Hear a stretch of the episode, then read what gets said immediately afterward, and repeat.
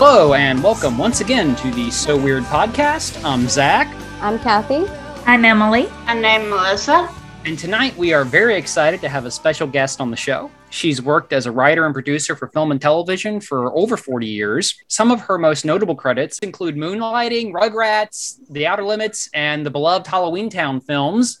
The listeners of this podcast will, of course, most recognize her for the Disney Channel series So Weird, which she executive produced, in which she wrote fan-favorite episodes like Banshee and Lost. We are extremely pleased to welcome Ali Marie Matheson to the podcast. Hello. Oh. I am happy to be here and to meet everybody. As long as nobody mentions those damn Jetsons again, we're going to be A-OK. All right, I'll remove the 6 Jetsons-related questions I have in my questions here. That's a joke. I don't recall, and I don't know. My first question, before we go any further, Ali, I have to say I am a huge fan of your dad. For any listeners who don't know, Ali Marie's father was the legendary Richard Matheson, who wrote I Am Legend and many wonderful episodes of The Twilight Zone, fantastic Roger Corman, Vincent Price movies in the 60s, and so much other wonderful stuff.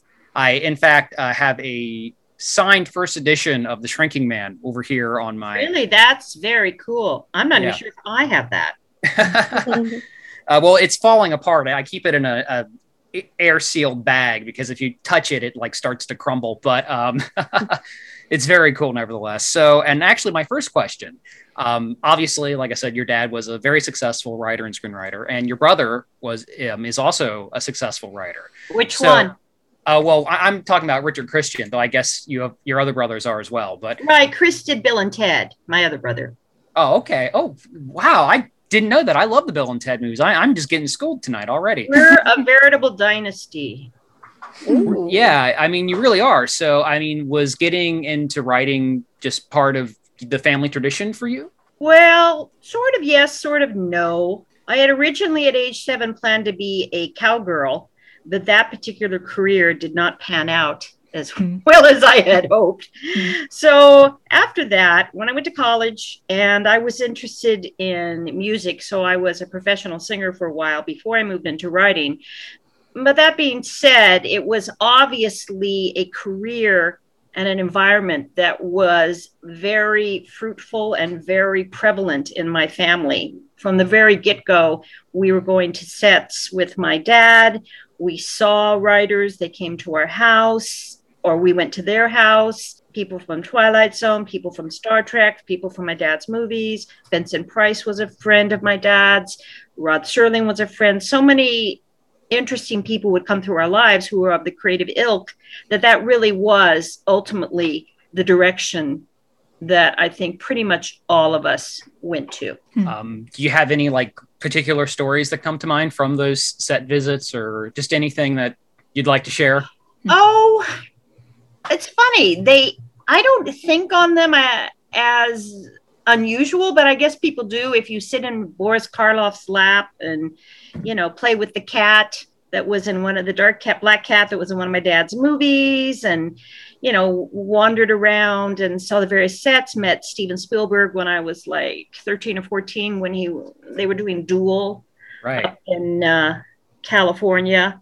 And my mother said, oh, I should meet that nice young man. That was you know, that was good. I ended up doing Amazing Stories with him, ironically, 20 years later or something like that. So, you know, it's a small world. Entertainment can be a small world. Yeah, and for anybody who doesn't know, Duel was Spielberg's very first movie. So that was right before he became Steven Spielberg, as we know him. So that's pretty cool. My dad's story was originally on Playboy magazine, and I think that Spielberg did a brilliant job on it. Yeah, that's a great movie. And just, you know, you'll have to excuse me, but, you know, stories about Vincent Price, Boris Karloff, I love all those guys. So that's amazing to me. They were great. They were great. It was a very interesting and neato time to be little and be in that sort of environment. Wow. So I think the bottom line was that environment seemed normal to me. I guess if you grow up with a family of accountants, that seems normal. But I know that my algebra teacher would have had a heart attack if I'd ever become an accountant. In math. So the next question, kind of segueing into how you became involved with the Disney Channel and what's so weird. Well, I think, interestingly enough, I listened to John, my ex-husband. I listened to his iPod, and I think he sort of gave a background on that, too. We worked on Rugrats. We had done a spec script, and Rugrats, Eric Casimiro had us in to interview, and we thought we were just going in for some doing, you know, one or two episodes, and things moved very quickly. The writers who were the story editors ended up going into the movie, and all of a sudden within, it seemed like weeks, suddenly we were the story editors and running the show.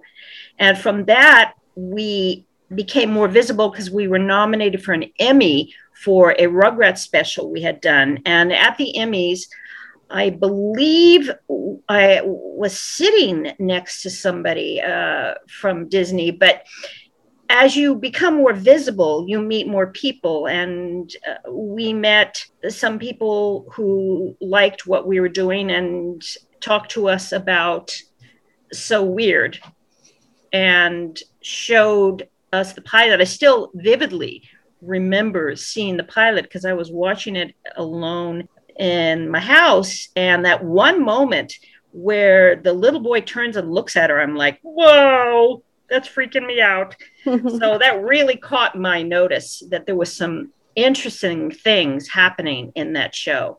And I thought that the actors in it were just top notch from the very beginning. So we ended up working for Disney. We ended up having an overall deal with them. And they ended up sending us to Vancouver, which we hadn't expected to happen.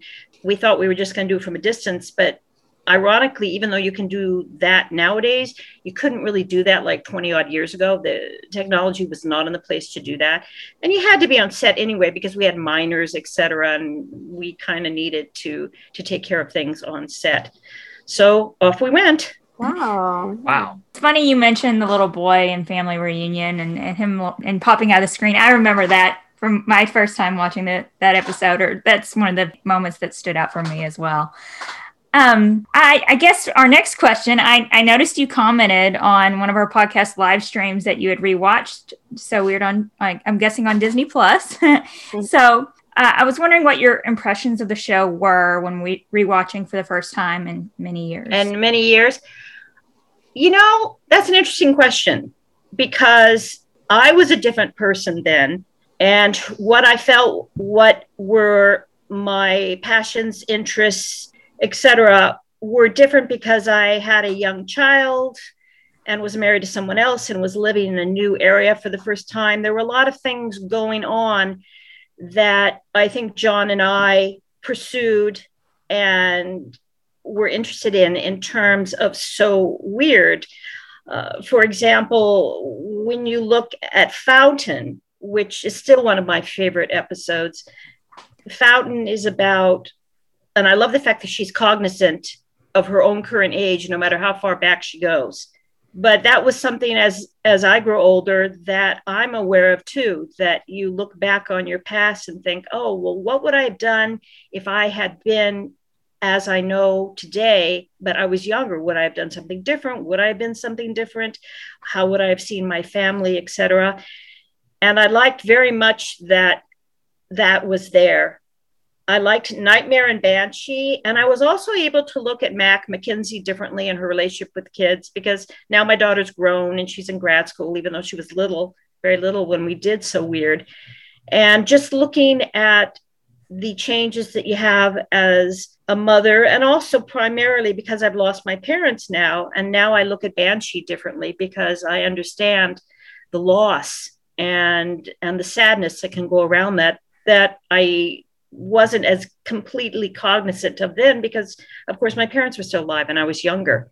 But it's kind of amazing to see that it's still there, that we still got it. That's really interesting, because that's something a lot of fans have commented on as well, is that their perspective on the show has changed over the years. And it's a show that we've all said that different age groups can enjoy and appreciate for different reasons. So it's interesting that you picked up on that as well, rewatching. Well, John Cooksey and I were never, it was funny, I was talking to my agent today, and I said, I don't do perky. I've never done perky. So he and I were just pretty darn perk free overall. And if you ever see a perky episode in So Weird, we probably had not too much to do with it. We have always been about the, for lack of a better way to phrase it, deeper things about home and faith, about family, and ultimately, I think, love and courage. And these are the motifs that you see in So Weird over and over again. And, you know, you take it vicariously through Fee at times, but, you know, she takes us on our journey. But these are the things that we cared about. We, I know that from what I've heard, the final season on So Weird, they did it where they kept returning to status quo at the end. And to me, to be honest, that's what you do in sitcoms.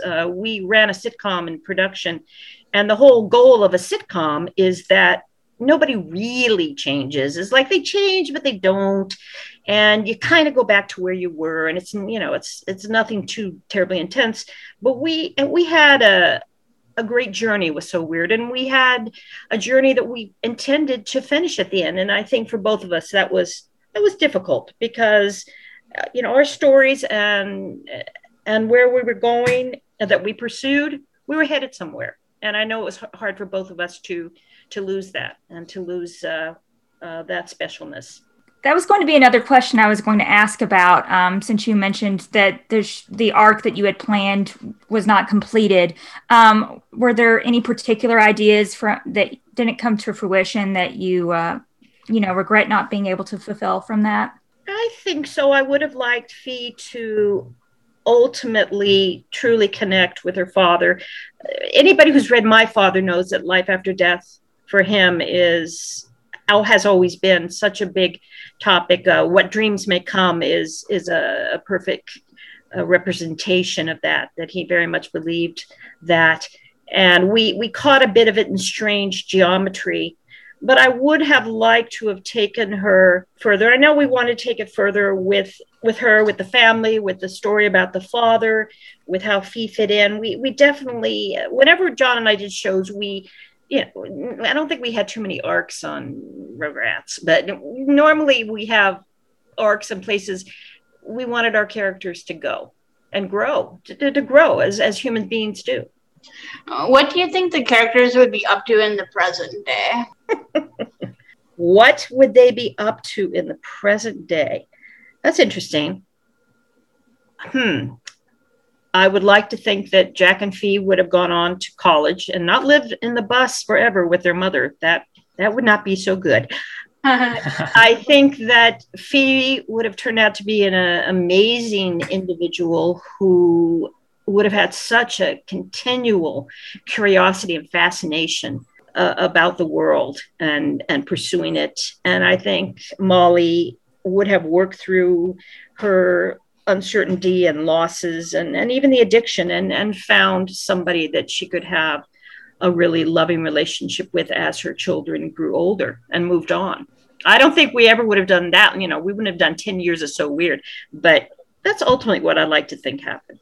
Yeah.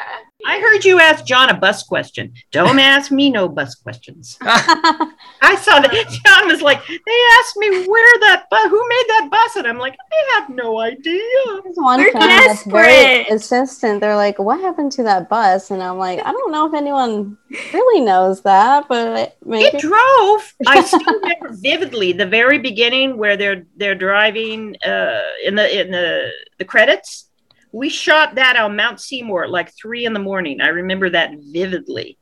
And I was thinking, oh, please, God, let them not go over the side of this cliff. It's like 30 below. It just always amazes me because when you look at a series that you helped run, it's like all the memories behind it crowd in next to what you actually see. Like, what is the heck of the name of the Halloween episode? I can't even think of the name of it. Boo. Yeah. I mean, we were there. I feel like we did French hours on that. We were just there till I still remember being in my trailer at like 3 or 4 a.m, and those zombies would wander in and I had them some coffee and they'd leave. And I'm like, this is a strange way to make a living. So you got to meet Henry Winkler. Oh, yeah. We met Henry. Henry and Larry were friends and we all went out for fancy schmancy sushi when he first came to Vancouver. So yes, we absolutely met him. So something you had mentioned was how So Weird you very much had an arc in mind for Fiona and the other characters.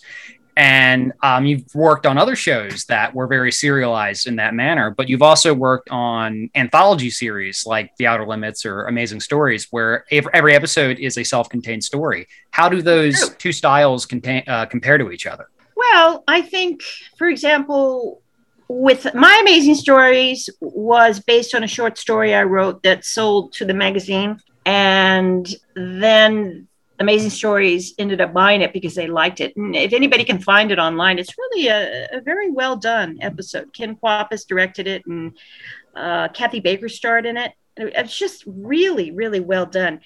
But there is an arc in the story.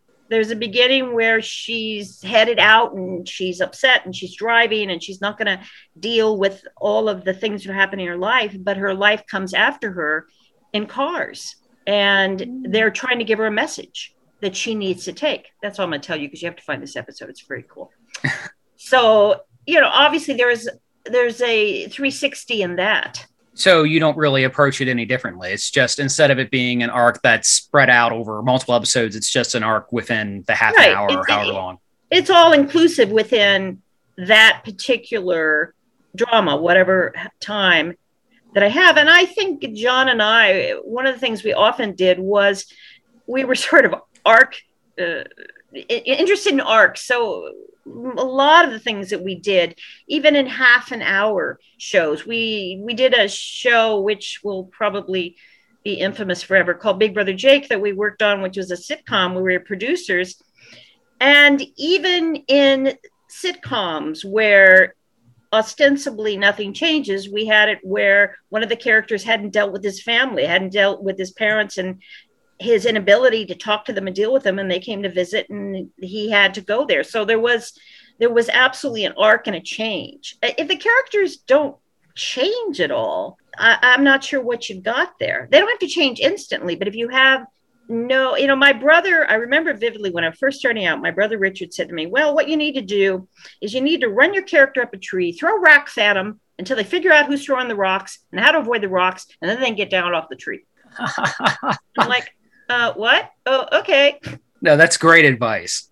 Yeah, well, it's a little cryptic, but I liked it. The next question. So in our interview with John Cooksey, and you mentioned this before, we asked him what his depiction of hell would look like for So Weird, since that's where the original storyline was. I'm sorry, his depiction of what? Of hell. So where Fee was traveling to hell to save Rick in that original season 3 storyline. What is his depiction of hell? So he answers saying that he compares it to images and ideas from the novel What Dreams May Come by your father, Richard, and which he calls the most beautiful and romantic novel of all time. Did he really? Mm-hmm. Oh, that's nice. He never told me that. My father was, if anybody is familiar with my father material, and something like Zach is, my father was always about, well, to put it bluntly, we make our own hell or we make our own heaven. And hell is really, for my father, would be an environment. And interestingly enough, in What Dreams May Come, the hell that is created in that, because my mother was such a lover of lights and gardens and animals and beauty, that the hell in that book is she is living in this horrible, dark, dank place. But she doesn't know it. She can't, her depression is such that she can't get out. And I thought that was really fascinating. So I don't know that I would look at hell cartoonish level notwithstanding. I wouldn't look at as fire and brimstone.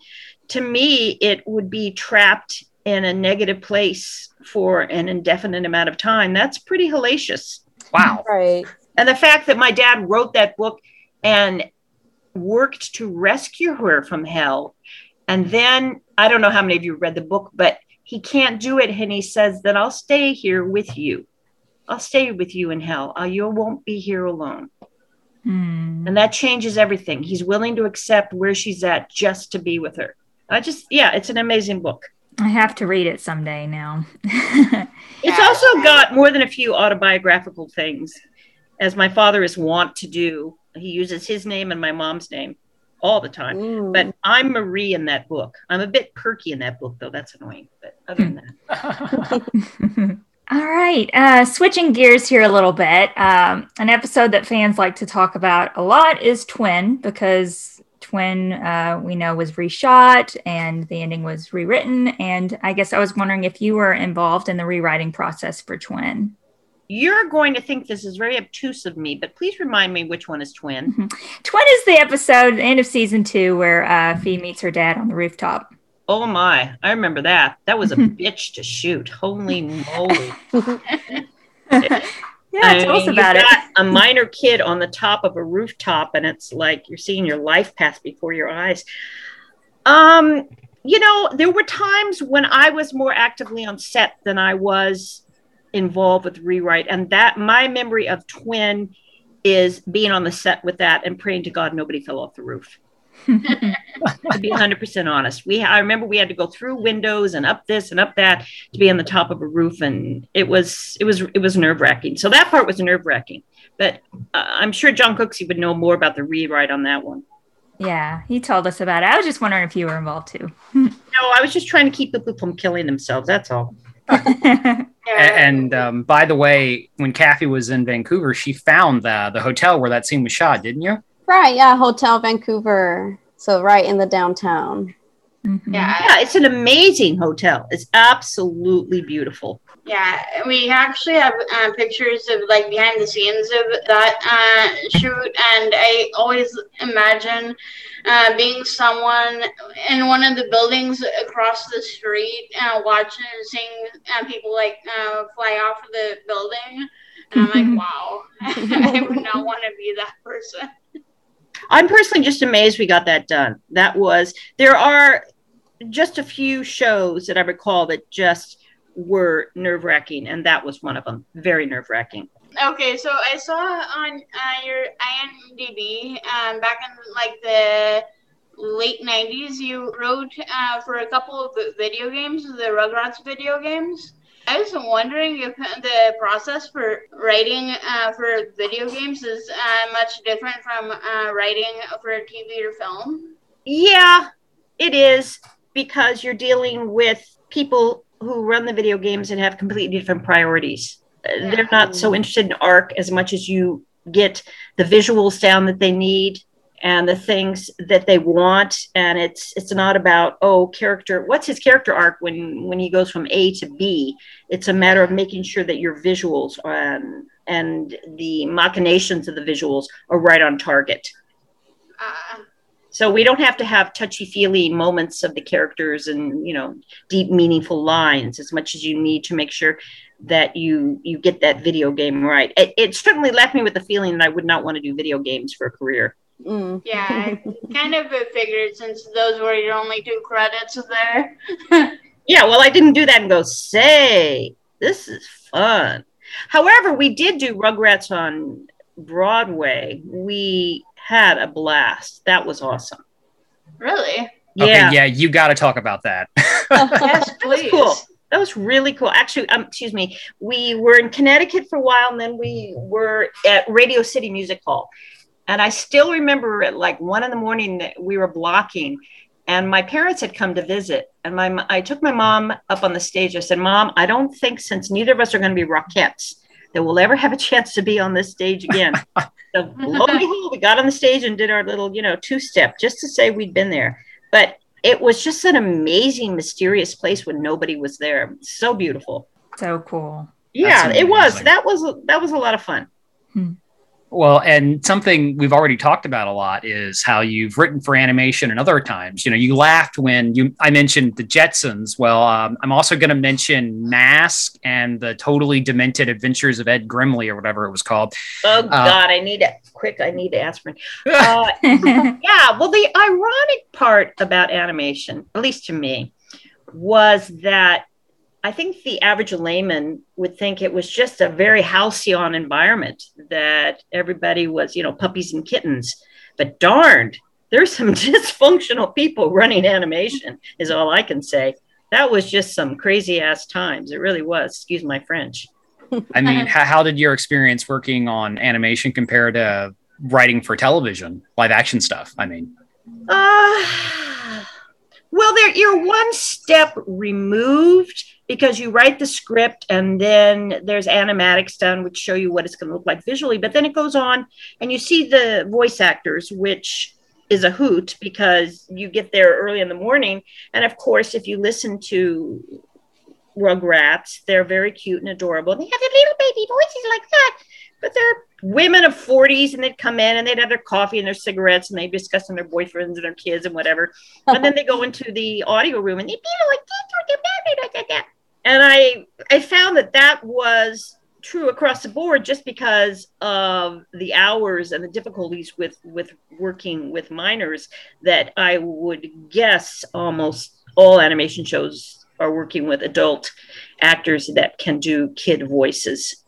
But for example, when I first started out, because I was just doing spec, I can't believe I'd forgotten I'd done the Jetsons. I think that was the first thing I ever did. The internet never forgets anything. I know. I really wish you would forget it if you possibly could. In terms of the adventures with Martin Short, that was pretty insane because he brought around all his SCTV friends. Oh, that's cool. That was one of the last gigs I think that Hanna-Barbera even did. Johanna and Bill Hanna and Joe Barbera, they were like direly geriatric and they kind of lived on the very top of that building, and if you were summoned to them you genuflected and backed up carefully when you were around them because they'd been around forever. And my office was downstairs with I would swear it was just like these guys would be doing these tapes, but I keep hearing them all the time. So I'd be trying to write a script and hear this. Bing, boom, bang, boom, and I was like, oh, this has got to be water torture somewhere. So it was interesting working at Hanna-Barbera. I think I was one of the last to do so. I mean, and obviously Rugrats was a show you had a lot more involvement and control over compared to those early credits. You always have only so much control, no more. Even as an exec producer, there's always cooks in the soup. And sometimes the cooks offer good seasoning, and other time it's like, oh my God, that's going to make something unpalatable, can I tell you? So. And that's just universal across the entire cinematic entertainment industry. Forever and ever and ever. I saw the same thing happen with my dad, and my dad used his other name, Logan Swanson, when he absolutely hated something. So if you ever see anything with Logan Swanson on it, that's my dad, and he hated it. So I think he used that with the Charlton Heston I Am Legend, which was just a car accident. You know, none of the I Am Legend movies are as good as the book, but I kind of like that one, to be totally honest. Oh, well, that's it. That's it for you. Oh, no. Between I do that and the Jetsons, you and I, we can no longer talk. No. Going on to the next question. Do you remember receiving the news of Disney wanting to change up So Weird for season 3? And what was that like? It's always upsetting in a way, because in a way it's your swan song. You either do what they want, and then everything you've done before is rendered almost moot in a way. Or I think they want you to render it moot. Or if you do it, it's almost like you're selling the characters. You're selling their journey away.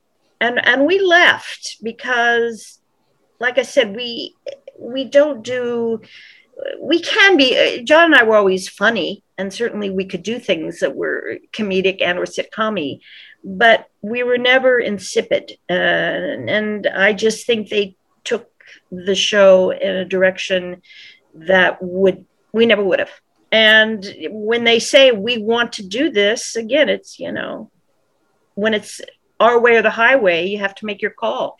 And that happens. It absolutely happens. And I get it.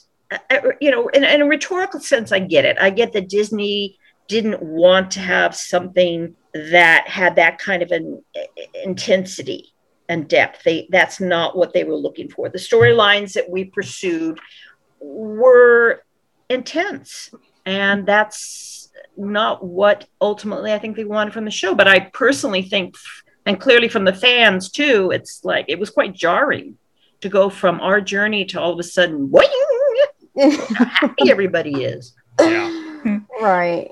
Yeah. And, you know, I think Disney thinks that children or kids, or especially that age, like preteen, couldn't handle these storylines. But, you know, as we see now, we definitely were interested in it. Right. Well, I think the operative word is 20 years later, you know. This was 20 years ago when Disney perhaps was finding its own feet. Right. And this was before things like Netflix, et cetera, had become predominant and storylines that were dark and intense had come to fruition. Disney, I think, was on its own journey.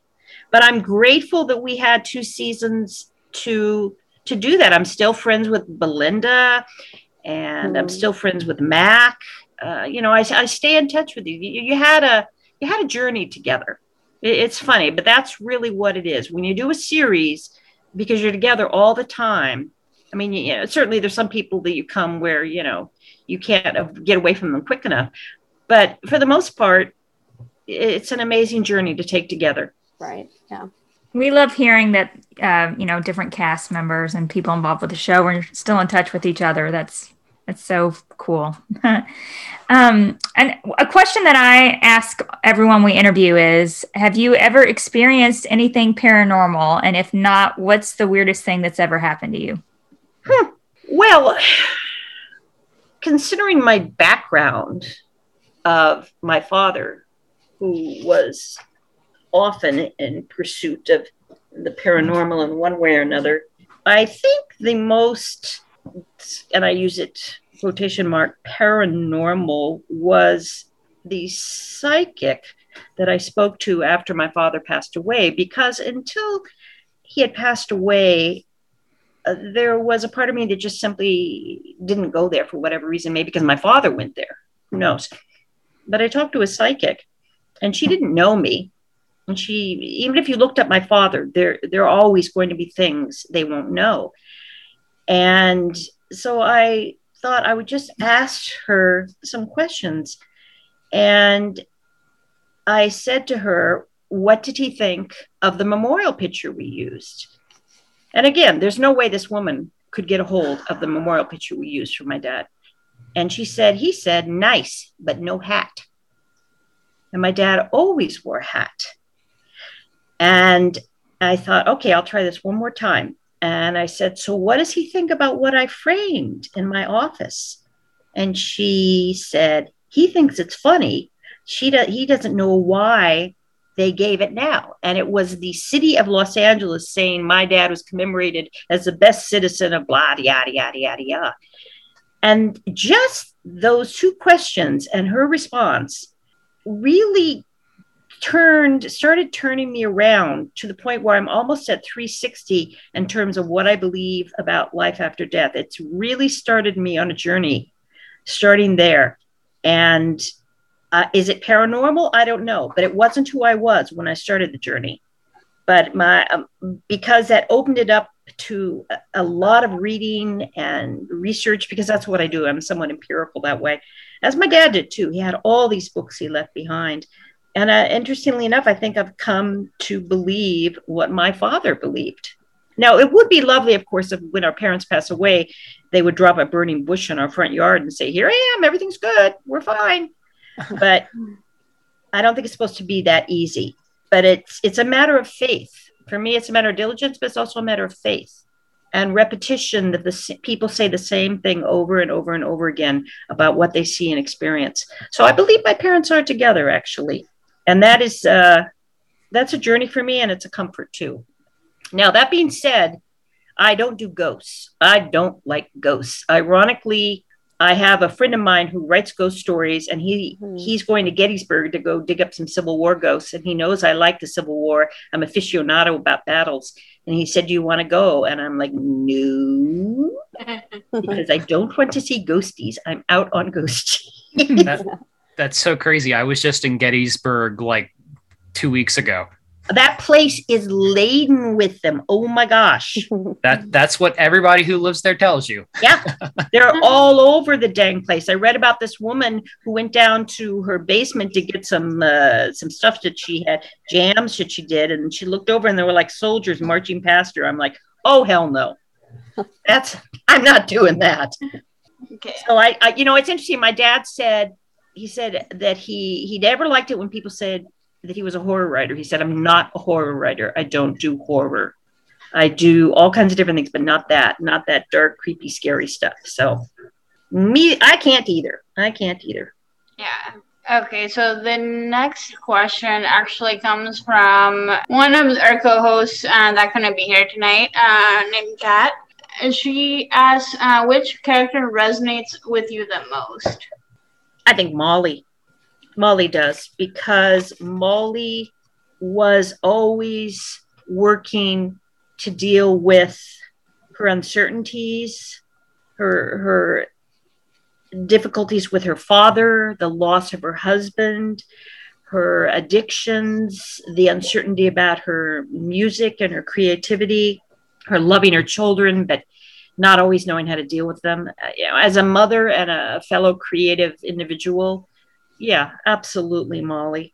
I mean, I talk to Mac now, and we same thing. It's still a matter of we connected right off on the set because we both had kids and we were both working in a creative situation. And yeah, I mean, Fee is wonderful, but she was 13 or whatever, and I have to say I was not like that at 13. She is who I wanted to be when I was 13. Yeah, I mean, that'd be pretty cool to be running around on a bus and examining stuff.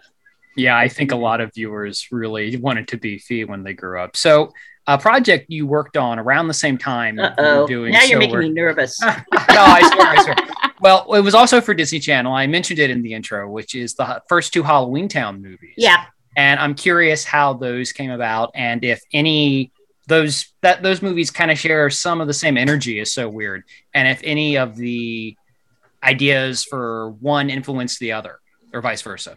Well, it's funny because when you write things, unless you really are coming from a very predominant position, you never know that you're going to write something that will really resonate with the masses. And Halloween Town, it's like I'm some sort of hero when people hear that I worked on that.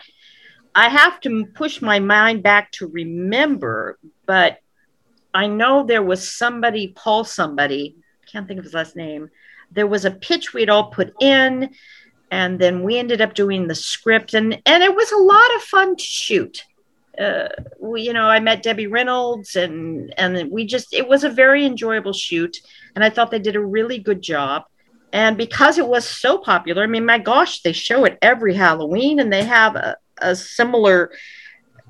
fan club that they all get together and dress up and do all this, hoo-ha. And so we ended up doing Halloween 2, but we did not end up doing Halloween 3. It was a really fun, cute idea. Okay. On the topic of So Weird, one of the episodes that you're credited with writing is Encore, which was the clip show. And I'm curious about the particular challenges of writing for an episode specifically designed to use like 90% pre-existing footage. Well, a clip show in a way is very often an expedient way to do that and use, as you mentioned, pre-existent footage. If anything, it's more of the wheelhouse of the editor who needs to put it together in a very smooth and linear fashion. And we kind of, we almost write links that go with it. Of course, you have to figure out what's going to fit with what. But anytime you do see that kind of, here's our retrospective, and shows do it very often. It really is, it's just for one reason or another, that was what needed to be done at that particular time.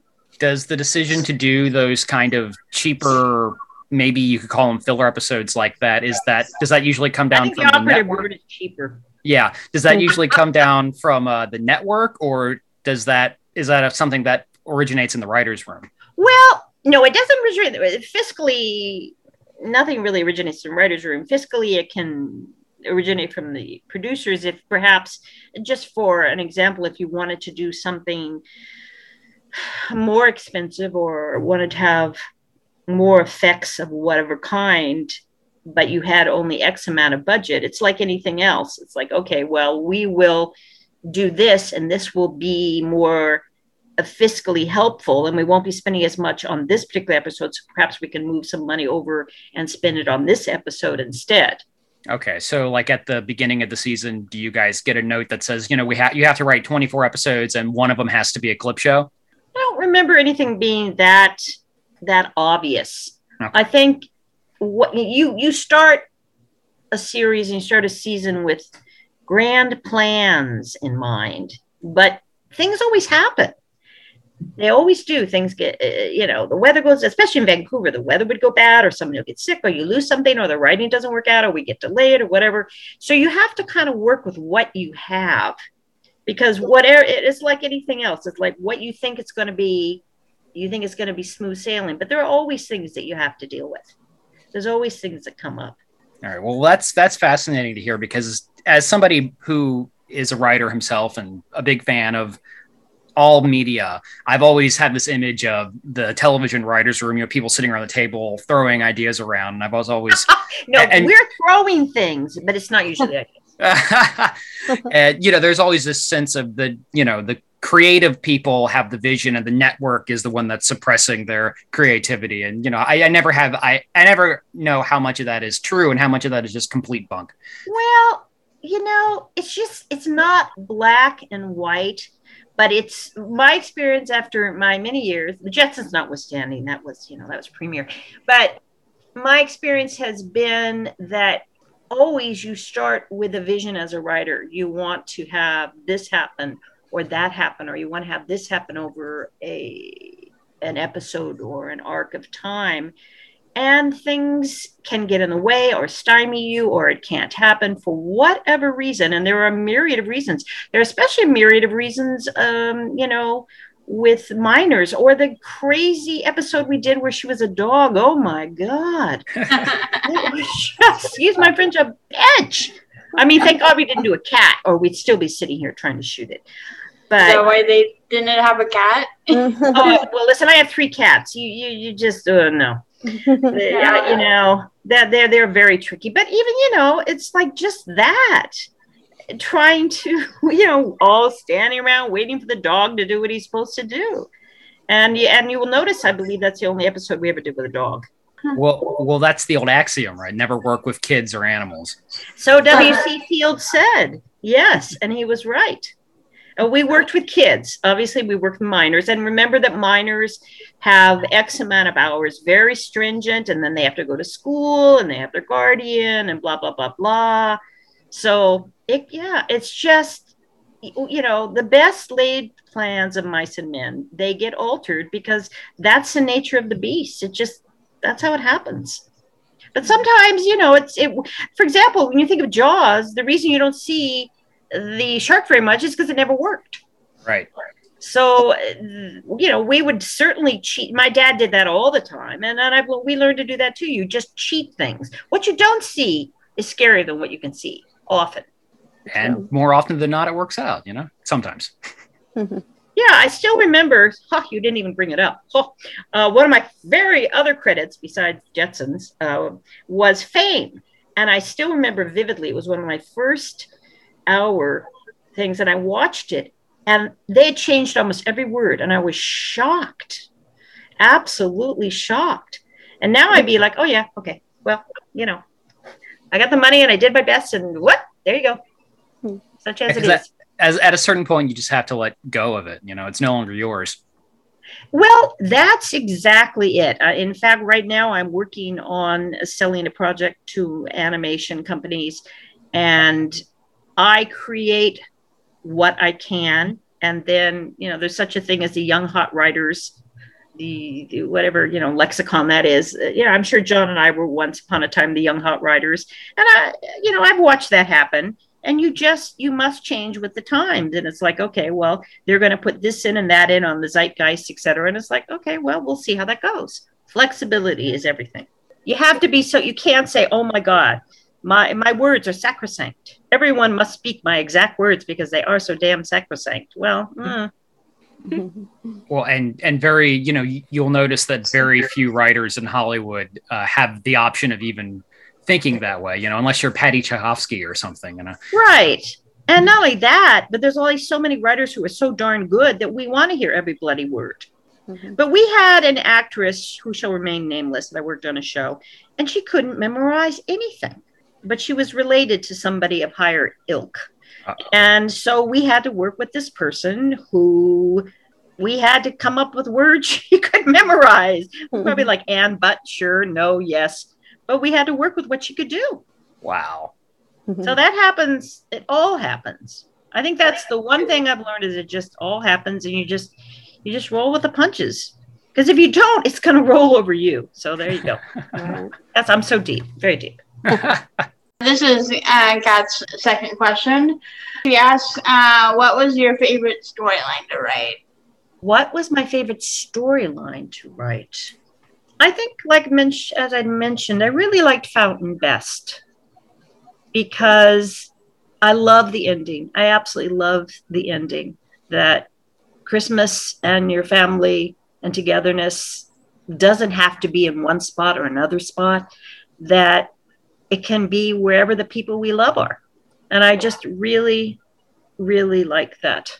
I'm a softie in that respect. So, you know, I miss that myself. My parents are gone now and my siblings are scattered. And I miss that. I miss that you have those moments. So I think sometimes older writers recreate what they don't have anymore, what they missed. So, yeah.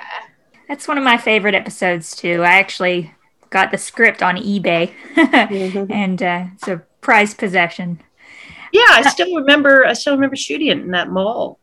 And, you know, the funny thing is you can't know once in a blue moon if John and I said, boy, this is brilliant. Everything we're doing is brilliant. Well, it didn't always turn out that way. But the ones that sneak up on you, that you can't, you know what you want out of it, but you can't quite tell how it's going to turn out. And I just thought that Fountain turned out lovely. I really liked it a lot. Yeah, I just, it's truly like a gift to the fandom, I feel like, watching that episode. It's like every Christmas I can watch this episode, and it ends on such a happy, joyful note. It's like, I don't know, drinking something really warm. It just makes you feel really good watching it. Yeah, I think John and I'm sure I'm not telling tales out of school, but John and I brought, of course, our lives into it. And he was a child of divorce. So Nightmare was something that I think he related to, that episode of parents that are having difficulties, that are having conflict, and how it impacts the young boy, you know, as it impacted him. It's just a heck of a lot easier to write what you know. It's like my agent today, he and I met for coffee, and he said, well, you know, there's a big market for thrillers. And I said, well, that's good. I can't write thrillers. I did write one thriller. Zach, you missed that one.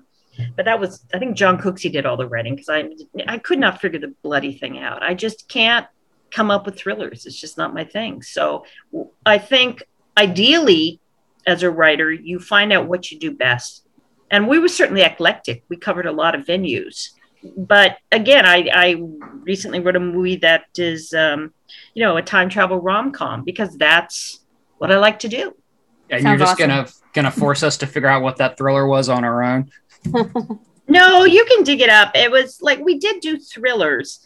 We did one or two of them. This one was shot, I vividly remember it, because A, it was a thriller, and B, I'd recently broken my ankle. So I was being taken to set, and there'd been like a huge snowstorm. So I was tromping around, and I'm thinking, this is not my favorite experience as a writer. I am not enjoying this at all. Oh, was this Before I Say Goodbye with Sean Young? No? That might have been it. Okay. I'm still trying to know where you found the goddamn Jetsons.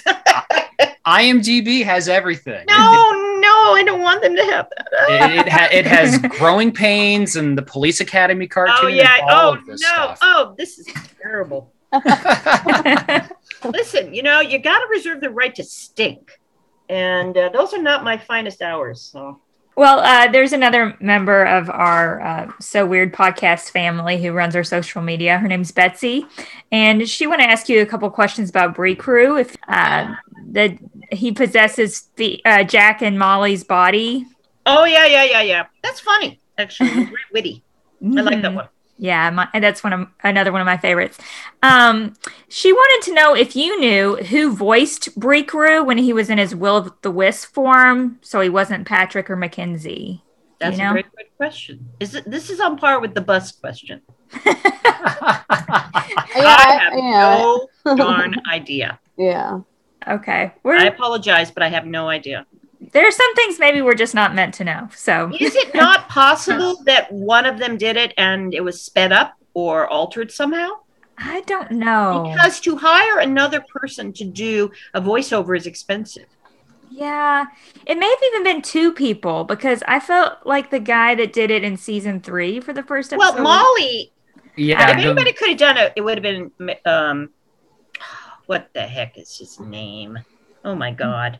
He was in the band. Oh, come on, you guys. You would know. The guitarist? What's his name? He's such a hoot. I love him. He was the original band with Molly, her husband, and what was the third guy? Oh, Mackenzie Gray. Yeah, Mackenzie Gray. He's wonderful. He can do anything. He was the best devil. He was fabulous. He we've had him on the show, and we didn't think to ask him that question. Well, I could totally see him doing it. But I don't know. And no, I don't know what the bus is. I don't know the make of the bus either. Okay. And she also had a second part to that question. So how was the Will-O-the-Wisp portrayed on set for Kara and the others to act with when it was the Will-O-the-Wisp form? Wow. To be honest, I don't think I was on set then. Yeah. I think I'm going to guess, especially because I did watch Mackenzie's version, and it really was just a matter of them finding that darker, stranger, weirder part of their personality, which I can assure you they all had. Just because you write them a certain way doesn't mean they don't have a lot of different parts of the personality that are perhaps, not explored in the show, but they're absolutely there. Yeah. I think both of them did a really great job with acting in those episodes. Yeah, and I like, because Molly sometimes had to be so loving and motherly, and Jack had to be so wholesome and brotherly, and to let them be degenerates once in a while is a good thing. Actors like to push their envelope. They do. All right. Well, now we are in the portion of the interview where we're going to answer some questions from the fans that have been submitted to us from social media. So if the Jetsons comes up at any point in this round of questions, I never had anything to do with the Jetsons. I have no recollection. And I don't talk about them. All right. This first question comes from Monique Rowe. And actually, this is not a question at all. So I'm just going to read this. And it says, no wonder So Weird was so well written and created. I didn't even know what questions to ask. I'm so blown away by who ran the show. Well, that's nice. Yeah, going on to the next question. So this is from Lauren Lola. She says, Banshee is most definitely a fan favorite among the So Weird fan base. Yeah, that's so well done. Mm-hmm. I was wondering if you can talk a bit about the writing process for that episode. How difficult was it to be writing that tense dynamic between Molly and her father? And Fee has some Irish roots that play a role in the series. Was there much research that went into the Irish lore? There was always research. Between John and I, there was always research. We, if anything required that sort of background, then we would always make sure that it was on the money. I remember the set and how amazing it looked finally, but it was just something we had. The P&E, I don't know, people live in Vancouver, they know what it is. A P&E at that time was just a huge building, and we built all our sets in there. And that was just a wonderful set that we had put together that looked absolutely fantastic when they walked through the hall, et cetera. And then we had to shoot in the woods for a while. In terms of the familial aspects, I will guess, I won't speak for John Cooksey, although I could in a way, because obviously we were married a long time and I know his relationship with his parents to a certain degree, but certainly issues with fathers is a somewhat ubiquitous issue. You know, I had my issues with my father. He had his issues with his father. We were writing something that wasn't unknown to us. And we understood what it was like to have fathers who perhaps you wanted something from, you couldn't always get. And she reached out to him musically. And I thought that was a beautiful aspect of it. I really like that. And it was a challenging episode to do, but I thought it was beautifully done. Does that answer your question? I think so, yeah. I guess a similar question was from Masterpiece Lady. They wanted to know where you did most of your research for the Banshee app. So where you did your research? Did you go to Ireland, I guess? Actually, John and I did go to Ireland, mm-hmm. but not to do a... Believe me, if I could have thought I could have deducted it, I'm on my way.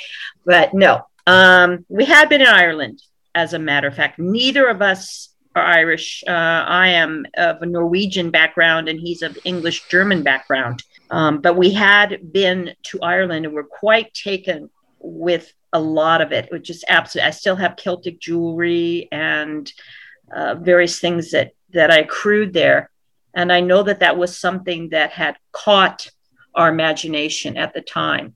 Because when we had talked about Banshee, that was certainly something that had impacted us at the time. But where did we do our research? You know, that's one of the great things about Google nowadays. Let me tell you. Mm-hmm. Before you had to go to the library, whatever. So a direct place I did the research, I don't remember. You just, you know, you get what you have to get. And then, you know, if you're really a fancy schmancy writer, then you have researchers. But we had no researchers. So this question comes from Billy the Disney Guy. How did you Billy the Disney Guy. That's what he wants to be called. And that would be what? He wants to know how you came up with the story for the episode Lost. That's the one where the little girl is in the coma. Oh. You know, please don't beat me up, but I don't remember. You know, I was thinking, ironically, of my dad's story, Lost. Little girl Lost. That's right. What came to mind. I think I saw on Wikipedia, it shows how there were writers for this episode, but then I think it said like story play, or the story was by you and John, but there's different writers. So I'm not even sure what the difference between those two are. Yeah, IMDb gives you a story credit for that years episode. That I could remember every nuance, every moment, but like anything else in life, you kind of can't. There's things that very much stand out to me. And then some things, because, you know, it was every day, right? Every single day. And, you know, some of it became rote and some of it was fabulous and some of it was not. And, you know, that's kind of how it worked. Yeah. So I can't remember. I apologize, but I cannot remember every episode. I'll bet John Cooksey can. He's so annoying. Yeah. A lot of these questions, we definitely understand, like, it's so hard to remember even last week, like what. Well, you know, since then I've done other, like John and I ran Collector. I don't know if you guys are aware of that, but we ran The Collector, which was also it's unusual, dark, so weirdy kind of show that we shot overseas, etc. So, you know, it's like when you do enough and you keep doing things, it's like you only remember so much. Yeah. I highly recommend The Collector if you can see it. It's a very good show. I've actually been wanting to watch through that. I just don't know where to watch it. Oh, I don't think it's streaming anywhere. It is streaming. I'm trying to remember where. I'll have to find out. But it's an excellent show. We won Best Series in BC for it. Huh. The Leo for it. Where is it streaming? I'll have to look it up. I mean, I just discovered So Weird streaming. So, you know. Yeah. But I'll go ahead to the next question. So this one's from Jenna Ann. And she asks, if you remember the backstory for the episode Rebecca. So that was the episode where Molly's childhood friend. Yeah, I know that episode. John did the music on that. That was a beautiful episode. Mm-hmm. Mm-hmm. That was an interesting episode that was really about, I think, emotional changes and friendship and people losing track of each other, etc. You know, it was an interesting episode because it was something kind of ephemeral and mysterious about it, i.e. as Rebecca was, that you know, that she had not aged and that obviously Molly had. I don't know. I just remember that. Yeah, I don't remember all the nuances of every single thing we discussed, but I remember because all of us were of a certain age where we could talk about those things. And actually, I think that's an advantage to having people, you know, over 20 doing shows, because they have history and they do have changes and loss and growth, etc. You may not be the new young hot writer, but you also know what it's like to lose track of friendships and people and what happened to them, etc. So I think that was kind of, that was the genre we were working in. Okay. The next question is from Kaylin Michelle, and they wanted to know, why is it that only Fee and not Jack experiences the paranormal? Why do you think that is? They thought maybe it was tied into the ring that Molly and Fee have. Well, that's a good question. And I think ultimately I can only give him my answer. And I think if you ask John, he might indeed have a different answer. I think, A, you're correct that Molly and Fee have that connection and are more attuned to his loss. I mean, I still remember that one line where Fee says, don't, you know, what about dad? What about dad? Don't, you know, she's talking to Jack, and Jack says, you know, I miss him too. But that's not where Jack is willing to go. He's emotionally like, I'm going to be the big brother. I'm going to take care of things. But being like, I'm going to grieve dad, and I'm going to feel that, and I'm going to go after that. He's not as emotionally, I think, in touch with his feelings as Fee is, and or as his mom is.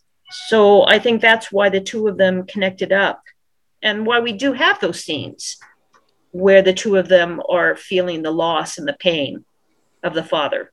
Mm-hmm. And also, just on a sheerly linear idea, if everybody is coming from exactly the same place, it's hard to write. You have no conflict. Mm-hmm. You have, it's like three people in exactly the same emotional place in a scene. It's like, oh my God. And if they're all in exactly the same place, and they've got nowhere to go either. And that's what makes, you know, each character special, I think. Like, it makes Jack's small emotional scenes, like at the end of that episode Medium, when Fee and Molly are kind of crying together, playing Rick's guitar, and we see Jack listening, which is a beautiful scene. Mm-hmm. But yeah, exactly, Jack listening versus coming in and going, oh, I want to be part of this. Right. You know, that's not how people work. People work like, I feel my feelings, but I'm not ready to expose them, or I'm not in touch with them, or I don't want you to know. He's the only male, you know, Eric Von Deaton notwithstanding, he was the only, you know, he feels the need, he needs to take care of his sister and his mother. Mm-hmm. It's a male strength thing too.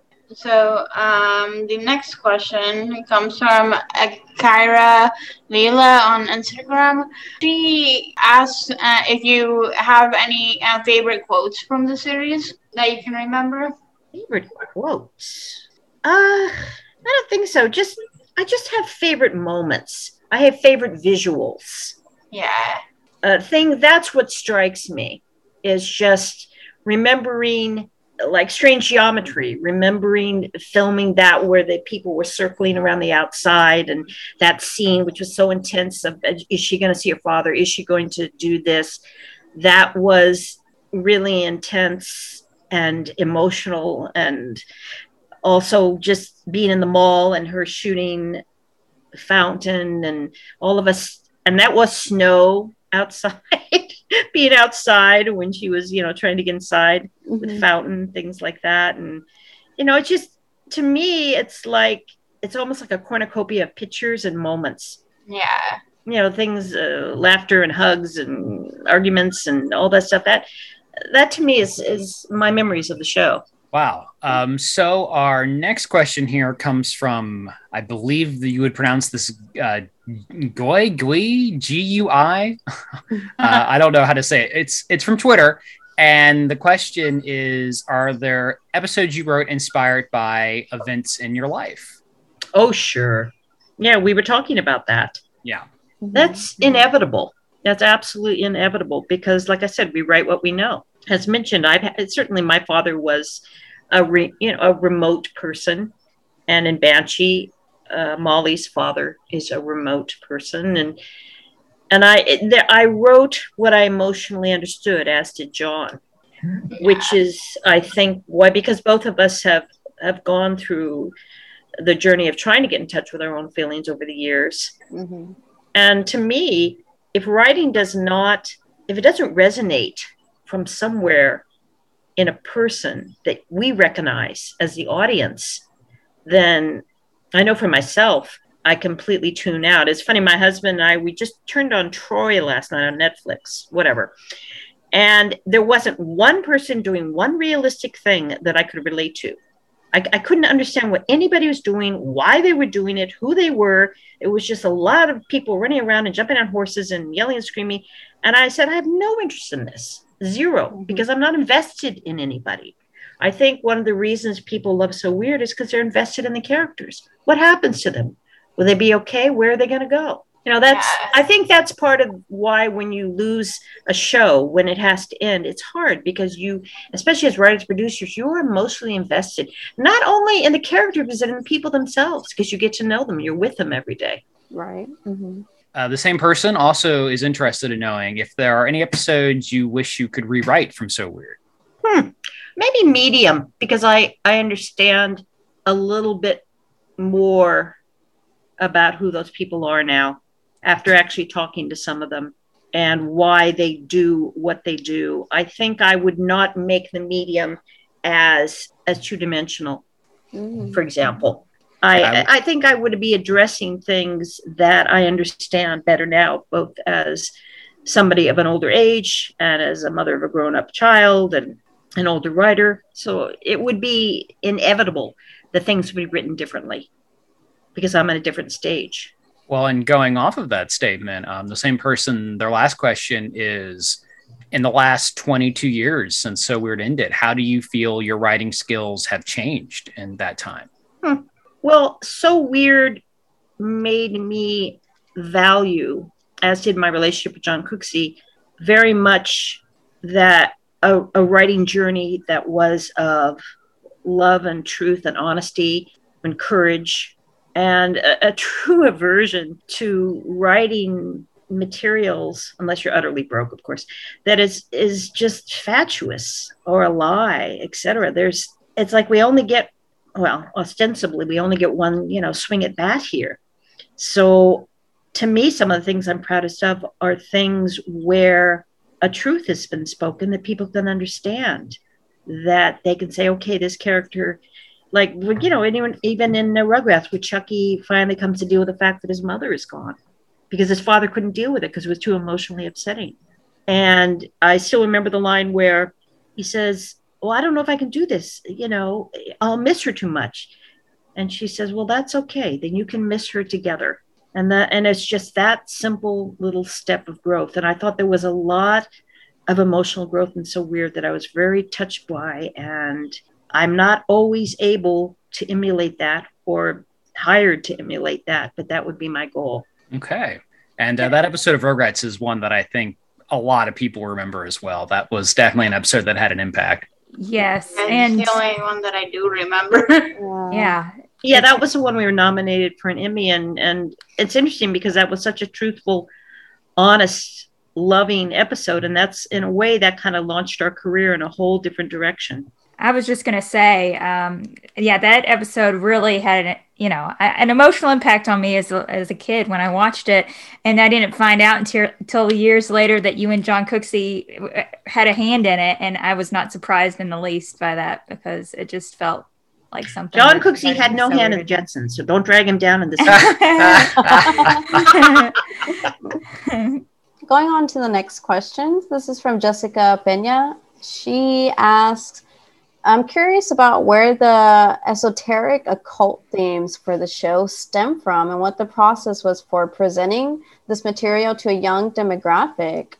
How did you maintain that balance of too scary and not scary enough? Was there a metric that was used? Did she use the word metric?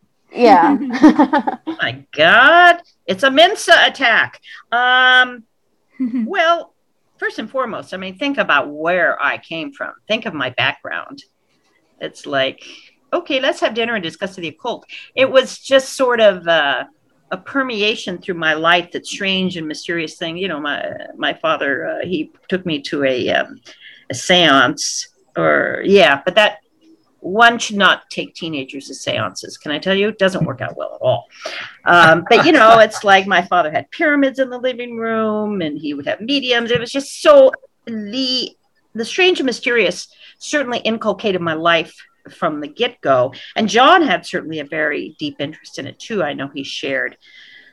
In terms of not frightening the masses, well, I don't think any of us had any interest in, as I mentioned, terror or anything like that. I think that what we did is far more subtle than that, far more subtle. And neither of us were interested in creating something absolutely horrific. And of course, you know, you can be assured if it became too horrific, then Disney would have, you know, thrown, a couple of rocks at us. So there always were, you know, sets and limits to what you could do, et cetera. And neither of us were prone to doing anything utterly horrific or, you know, I can't stand bloody, horrible, icky things. I cannot. I'm still not over The Shining. How many years has that been? When that damn elevator door opened, it's like, oh my God. From a person considering who my father is, I'm just a big baby. I say, my dad, but then my dad would never have written animation. So what are you going to say? I'm not sure if I could answer her question, except for the occult in the background came from both John's interests and my background and certainly our reading and our knowledge of it.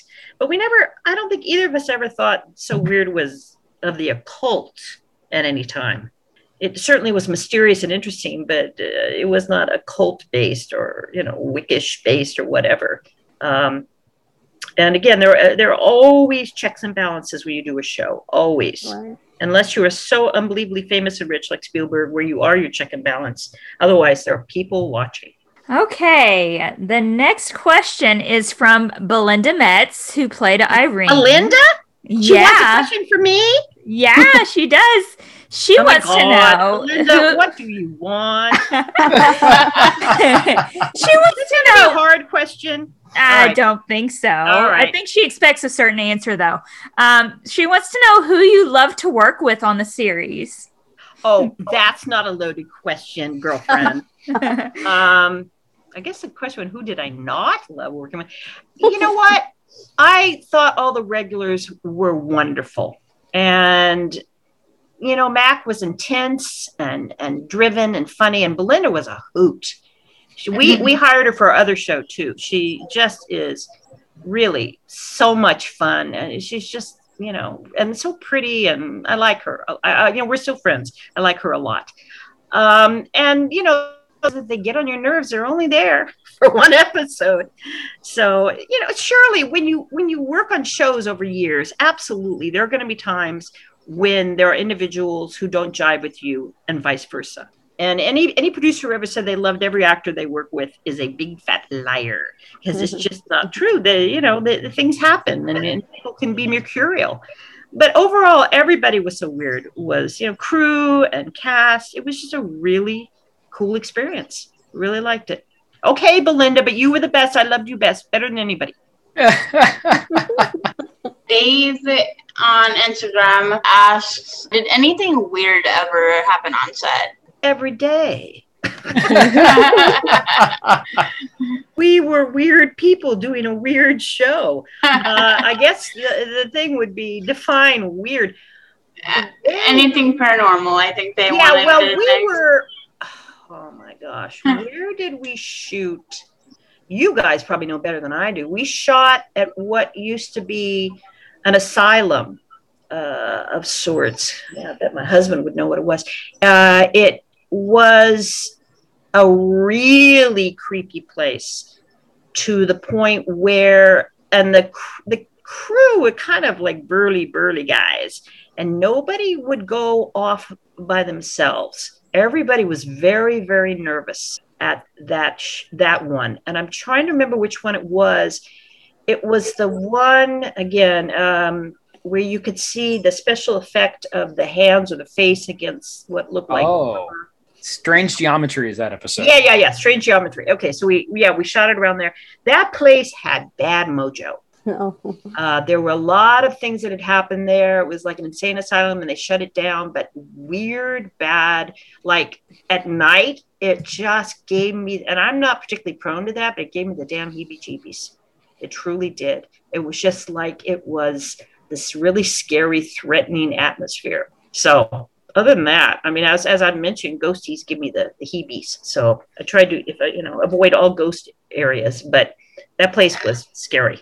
Well, before we go on to the next question, I do want to say I researched this real quick. The Collector is streaming on Amazon Prime, but only in the UK. It does not seem to be streaming. Which is why you must move.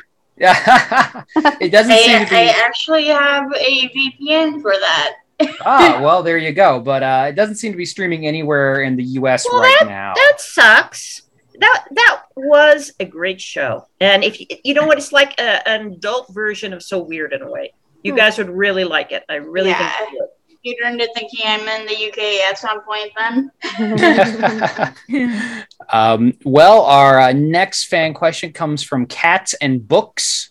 And they want to know if you have a favorite song from the show. You know, so many of the songs. The songs they did for the show were beautiful. But damned if I know the titles. Cooksey, of course, knows them.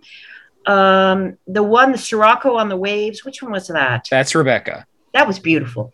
That was absolutely beautiful. I think Mr. Cooksey missed his career calling as a songwriter. So talented, really talented. And when I met him, he used to play the piano. He would just sort of extemporaneously play the piano. I thought, he's so talented. And this is a question I think everybody we've interviewed on the show has been asked, but if So Weird was ever to be rebooted, would you be interested in participating in that? Well, my question would be rebooted as what? Well, yeah, they don't say. I guess probably as a new television series. I don't know if they mean as a sequel or a brand new thing or what exactly. Well, my feeling is that there are moments in time where shows are put together or movies or whatever, and everybody's of a certain age and everybody's, there's a journey going on with the writers, with the actors. And I think So Weird was one of those moments. I think you could recreate, excuse my French, season 3 pretty darn easy with just, grab whoever and do whatever and perky. But could we recreate the original So Weird easily? No, because we've been there, we've done that. It's there. You guys watch it and it's there. The sadness to me is we didn't finish it, but it's 3/4 there. And I can't imagine, people better than what Kara did, what Mac did, what Belinda did. They all did great stuff. Mm-hmm. Hollywood recreates things all the time, but that doesn't make it better. It just makes it different.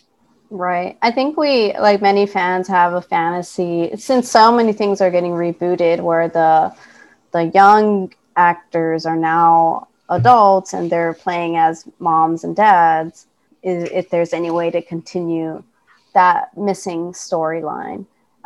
Which goes into the next question from Kelly and Autumn. They were saying, can I pitch a reboot where Jack is all grown up, who has a daughter who follows in her Aunt Fiona's footsteps? But on a serious note, if you were able to do this show today, would you do anything different?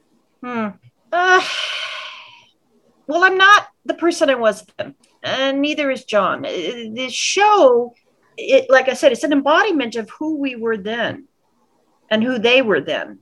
Our journey, our interests, their wonderful acting. Again, people do part 3, part 4, part 5 of, shows, movies, whatever, all the time. But short of something like Alien Becomes Aliens, of which I'm a big fan, who would have thunk I loved Aliens? It's pretty hard to make, sequels as good as the original. The original stands on its own. Now, of course, if they offered me $1 million billion, then I throw all that right out the window. For $1 million billion, I'm in. Okay. Gosh, we're getting down to the last few questions. Mecca Electroma from Instagram asked, are there any supernatural elements you didn't use in the show you wish you could have worked in? I have to say, considering what ILM can do, Industrial Light and Magic, now versus what we could do 20 years ago, my God, it would just be, that's the one thing that I would say, okay, if you redid So Weird now, you would have amazing special effects. You know, I would certainly say you've got to get that budget ratcheted up, because there is so many incredible things you can do.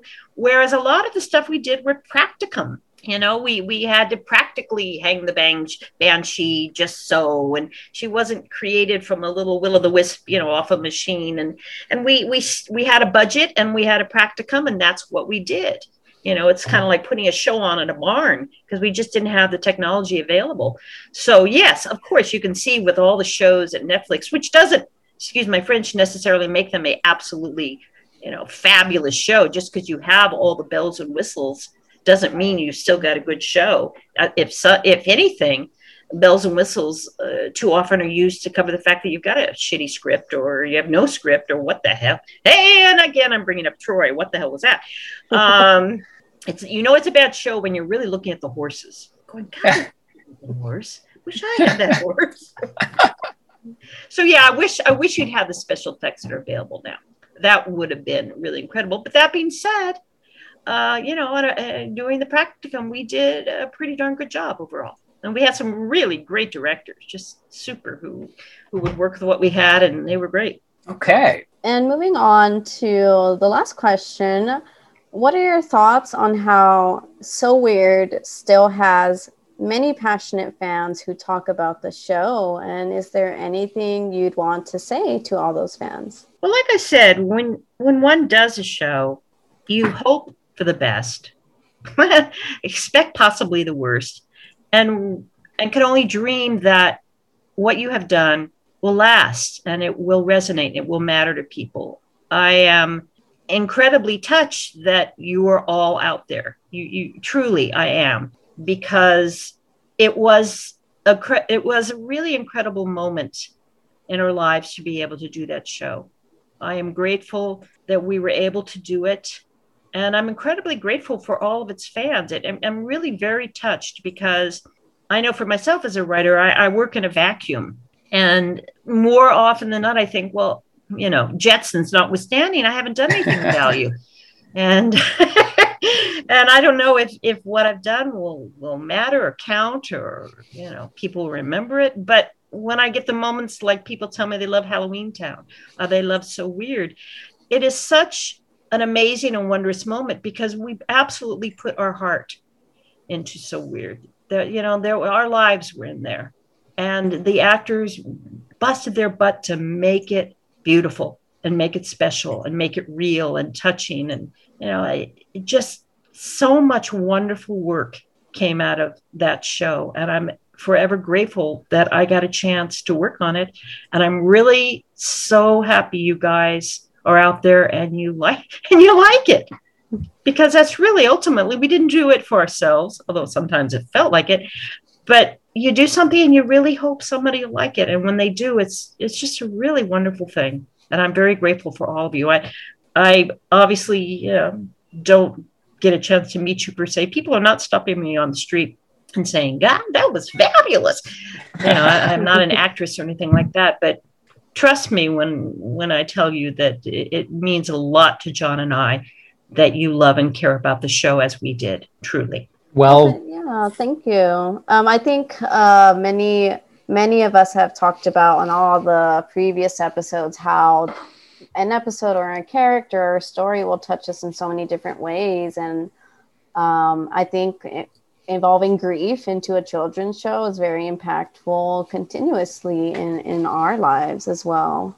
We're able to relate to Fee, or how Jack is kind of regulating his own emotions for his family. So thank you again for putting all your heart into writing this show, because it definitely... Oh, you know, it is my honor to have been able to work on such a wonderful show. And I'm really so glad that I could just meet even a couple of you and talk to you and hear their questions. That's wonderful. I thank you. We've loved having you on.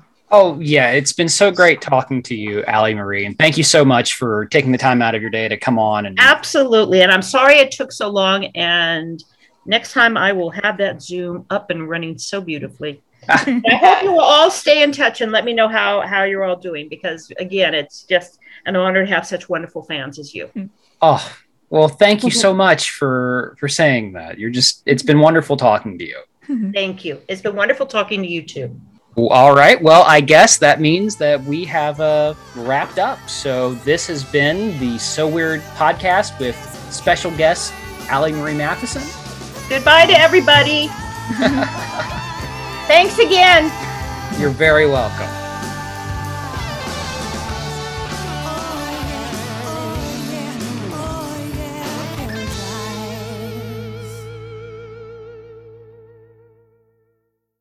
Some of her most notable credits include The Jetsons, Moonlighting. Oh no! Regrets.